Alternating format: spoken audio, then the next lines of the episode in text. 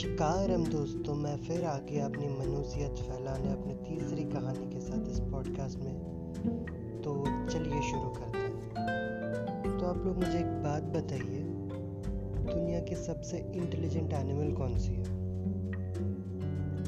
कुत्ता नहीं है, सुअर भी नहीं है, और ना ही गधा। गधा तो वफादार है, कुत्ते की तरह। साइंटिस्ट कहता है कि डॉल्फिन इंसान के बाद धरती पे सबसे इंटेलिजेंट एनिमल है।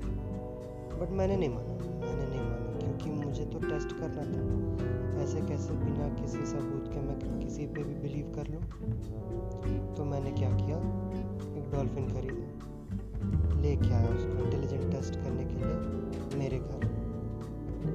और उसे मैंने रखा फ्रंट रूम में।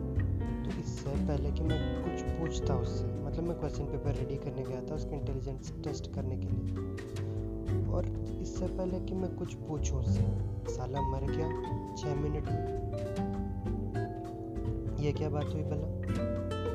क्योंकि बोलते हैं ना intelligence is nothing but your adaptability to accept to change साला एक्सेप्ट कर ही नहीं पाया चेंज को पानी से लेके ज़मीन पे उठा दिया। ज़िंदा ही नहीं हो पाया। तो फिर काहे की इंटेलिजेंस तो फिर मैंने सोचा dolphin is not an intelligent animal at least not on land land पे तो हमेशा इंसान था, इंसान है और इंसान रहेगा। तो एक बार फिर से साबित हो गया इंटरनेट के कोड्स को दिल पे ना लो। ठीक है? चलिए फिर, शब्बा खैर।